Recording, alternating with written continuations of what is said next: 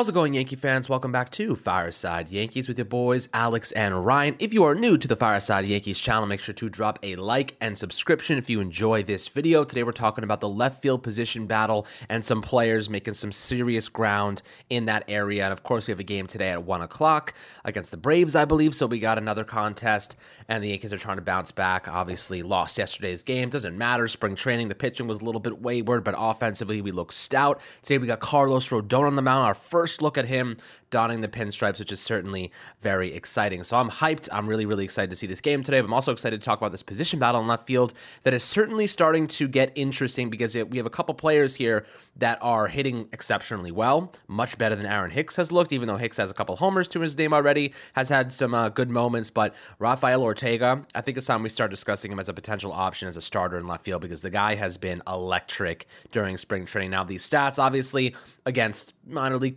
pitchers, some major league pitchers. There's a lot to kind of discuss about this, and um, you know Hicks is going up against the same guys, but Ortega has impressed me sufficiently over the past couple days. But Ryan, before we dive into it, how do you today, my friend?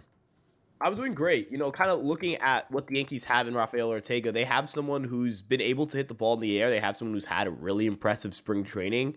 Um, you know, looking at Ortega when we first signed him, I was pretty high on the idea of getting Ortega in and bringing him in as someone who could potentially battle for a roster spot because I think his pulled fly ball rates, his performance against right-handed pitching, they're all things the Yankees sort of need. Um, you know, when you look at where the Yankees kind of need some help, it's in the outfield, right? And it's, as you mentioned, at that left field position. Aaron Hicks has certainly made adjustments and has certainly looked good this spring. But, you know, not only are you looking at it from a perspective of, you know, if Aaron Hicks is to falter, um, you know, if someone is to go down with injury, if the Yankees are going to need, you know, just another bat in the lineup, the Yankees are going to just need someone off the bench. You know, Matt Carpenter had really no position on this team. And while I'm not sitting here and saying that Rafael Ortega is going to be Matt Carpenter, um, you'll take above average offense if you can get it, right? And if Ortega can give you a 105 to 110 WRC plus and spot starts in the outfield, that's a very valuable bench piece, right? Um, and yes, there is the fact that he cannot be used against lefties. He is absolutely useless against left-handed pitching. Um, but I'll take that with the performance you're going to know you're going to get from right-handed pitching. And quite frankly, I think that short porch is perfect for him. He loves he loves to hit the ball in the air. He doesn't really have contact issues, which is another thing too, where um, you know you'll see that he'll go out there and he'll make some really good swing decisions. Uh, which I think is really impressive. Personally, on my end, I think he's someone that the Yankees can certainly look at. Um, to kind of supplement their offense and give them some help if need be. And, also on top of that, you know, I think a lot of people really overlook just how good um, of a player Ortega was not too long ago. Back in 2021, he really put together a strong season. Um, and if he can repeat something close to that with the Yankees, we're looking at someone who's going to play a massive role on this team. And that's, again, just you, you just got to give them a shot at potentially making the roster. They do have one open roster spot that a lot of people are fighting for, but they could open up that other roster spot. I know there was an article that we dropped on Empire Sports Media, which you guys should check out. One stop stop for New York content, guys, uh, where you know, there's IKF rumors with the Rockies, right? Where they may look, the Rockies may be looking externally, right? That could open up another roster spot. And now we're looking at, hey, Ortega can now like really have a good shot to make this roster because right now it looks a little bit muddy. It definitely looks a little bit muddy. Like you said, I just wrote an article that the Rockies GM, uh, essentially Schmidt, said that they are looking at internal options to solve an infield kind of situation. And if they can't find anything there, they're going to ask the Yankees and Brian Cashman um, about some guys if they have interest in. Obviously, IKF, Gleyber Torres stand out as the primary two guys who could be uh, used in a trade situation. But the outfield, left field specifically, let's talk about Rafael Ortega. Like, as you said, coming from the Chicago Cubs, 30 years old, a couple years younger than Aaron Hicks, he has shown to be quite an offensive piece. You know, obviously a left-handed hitter. Um, this is definitely an exciting player who is capable of good seasons, right? You know, he interestingly like his last two years have been a lot better than what it was before then. Um, if you look back at his time uh, in like 2019, 2018, he was getting on base at a sub 300, uh, 30% clip. But then 2021 rolls around, plays 103 games. Chicago gives him an opportunity to start in uh, the outfield. He ends up hitting 291 with a 36% on base rate. Hits 11 homers with 33 RBIs and 12 uh, stolen bases. Now his strikeout hovers around 20%, 22%, not anything out of this world. Pretty, pretty, uh, you know, normal and average. And then you have his walk rate, which ballooned to 12% this past season, which is the highest in his career by a pretty significant margin. So you're seeing his game has gotten better as he's gotten a little bit older. Now his numbers did kind of uh, level out a little bit more in 2022 with Chicago. Hit 241 with a 33% on base rate, seven homers and 35 RBIs over 118 games. But looking at his spring stats so far, right? Only eight at bats, very small sample size, mind you. So you got to keep that in mind when we're talking about these spring numbers. Uh, but over eight at bats, he has three hits, three runs, two homers, and five RBIs. Hitting 375 with a 50% on base rate, 1.1, 1.875 OPS, right? This is a player who is showing up and showing out for this Yankee team and is going to make this left field position battle a little bit more interesting because right now it seems like Oswaldo Cabrera is being used all around the uh, the team, whether it's infield or the outfield. Ryan, you know, Oswaldo Cabrera's role seems to be more of a utility piece right now. That kind of looks like what the Yankees have in store for him. So I'm actually starting to phase Oswaldo Cabrera out of the left field position battle conversation, and I'm starting to phase Ortega and Willie Calhoun into that position battle a little bit more prominently. Specifically, Ortega, who's a little bit better defensively than Willie Calhoun, but you know Willie has been really good offensively for this team at 28 years old, 11 at bats, three runs, six hits, a homer, three RBIs. He's been solid, but again, can you trust him to play outfield? Probably not going to be the best option there. Ortega has a little bit more athleticism, um, a little bit more experience, and you know, he can be an average defensive player. So when you're looking at these guys, Ryan, like what are your thoughts on Oswaldo Cabrera right now? Kind of util- being utilized as a super utility option we hoped and preferred um, him to be in this upcoming season. And do you think he's still kind of in the mix there? Or do you think he's kind of being used in a different way? Yeah, so the way I look at um, you know, Ortega, Cabrera, these type of guys is, you know, as you mentioned, I'm phasing Cabrera out of left field conversation, not because he's not good, he's had a pretty good spring, but because quite frankly, I love the utility. I love putting him at different positions. I love having him at second and third and short, left, right, wherever the Yankees may need him. I think Aaron Boone just said he might play a game in center field this spring training, right? And as well Cabrera said in the in that, in-game interview with Ryan Ruocco and uh, that he loves playing he, he would love to play center field. So this is a dude who plays all over and I think that that's part of his value value, and that's part of his game. So the Yankees shouldn't take that away from him. Um, but as for the other guys you mentioned in Calhoun, Ortega, Hicks, you know, Hicks is going to be the, probably the starting left fielder. He's probably the guy who's the best balance between defense and offense at the position.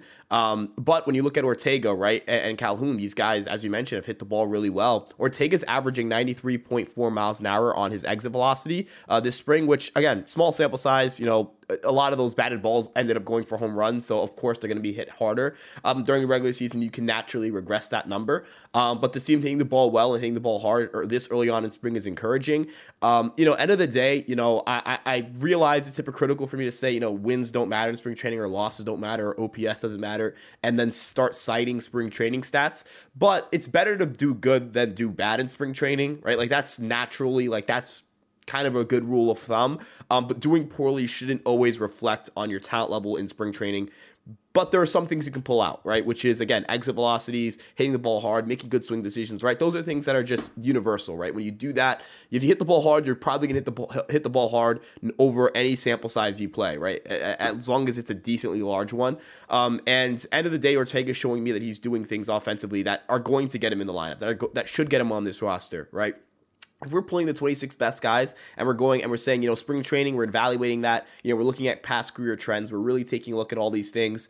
Um, would Ortega not be someone that you're going to put on this roster, right? Like based on those, based on kind of how we evaluate spring training, right? He should be on this roster. So the way I look at it, he's done his part, right? Now it's a matter of number one, him, cons- con- him con- uh, maintaining that and consistently performing at that level, and then number two, the Yankees figuring out the roster spot situation for him. So you know, I, I think he's really pushed himself himself into the conversation. I think that I'm really excited to see what he can give the Yankees over a full season. The end of the day, man, he's the type of hitter the Yankees are looking for. You mentioned good walk rates. The strikeout rates aren't horrible, right? We're not looking at a guy who's going to strike out 25, 26% of the time. We're looking at a guy who's going to strike out 20% of the time and walk 10% of the time, pull a bunch of fly balls, get me a couple home runs. And it's not hard to see how this guy could put up an above average offensive season with the Yankees this year.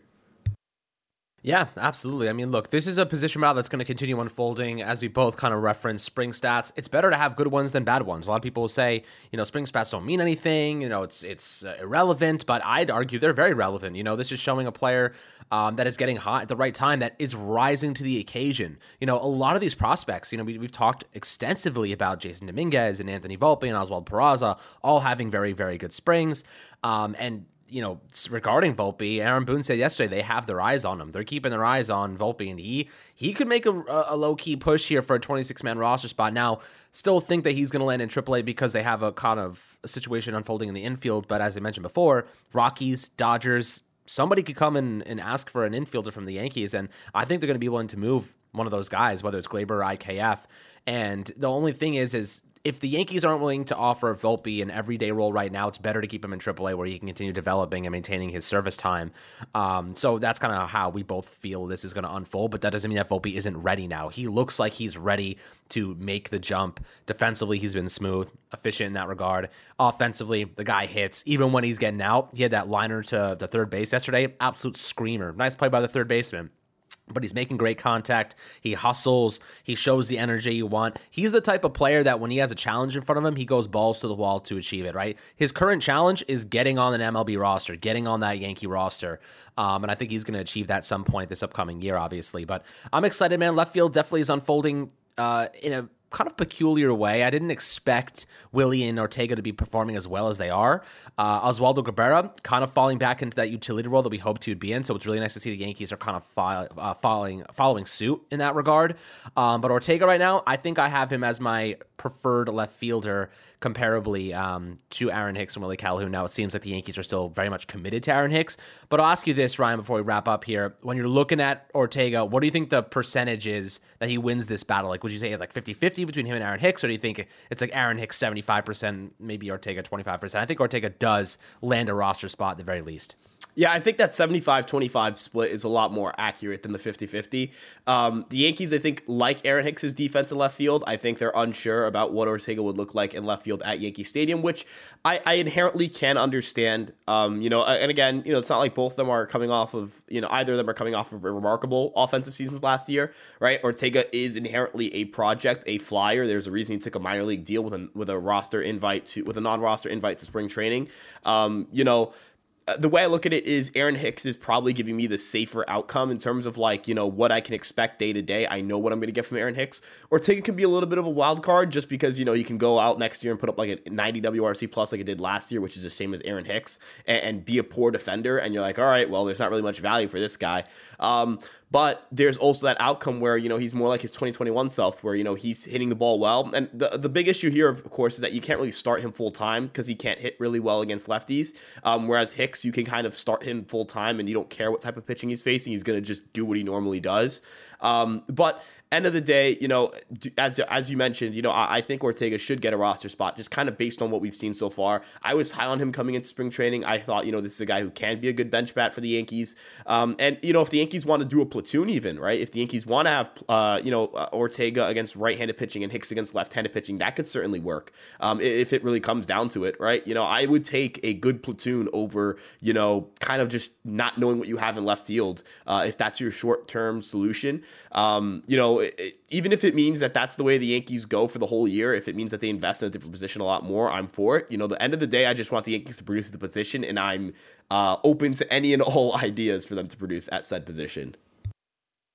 Absolutely. I'm hyped, guys. I'd love to hear your perspectives and thoughts below in the YouTube comments. As always, my friends, make sure to like and subscribe and enjoy today's game. We got you on the recap afterward, written and video formats. And of course, we'll be posting highlights throughout on the YouTube. So we appreciate the love as always. We'll catch you guys on the next Fireside Yankees episode.